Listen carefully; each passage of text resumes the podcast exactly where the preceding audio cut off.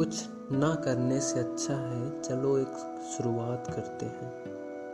अच्छा नहीं कर पाए या करेंगे क्या, ये सोच हम क्यों डरते हैं। सोचते सोचते हो जाती हैं रातें, फिर दिन कल का निकल आता है।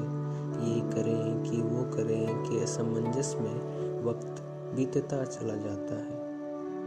और जब देखते हैं हम दूसरों को जीतते, मन में जीतने की लालसा उठती है, फिर वहीं बैठे ख़त्म हो जाती है। क्योंकि हम नहीं करते शुरुआत, हम शुरुआत करना नहीं चाहते, हम बस बैठकर सोचना जानते हैं। शुरुआत करें तो जीत सकते हैं, अगर बैठे ही रहे तो हार भी नहीं पाएंगे।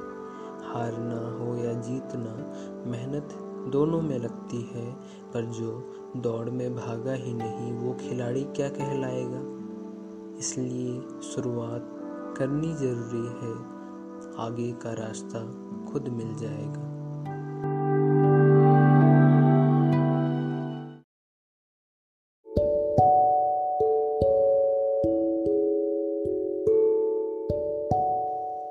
हेलो दोस्तों, मेरा नाम है सूरज कुमार और मैंने कर दी है शुरुआत अपने पॉडकास्ट की।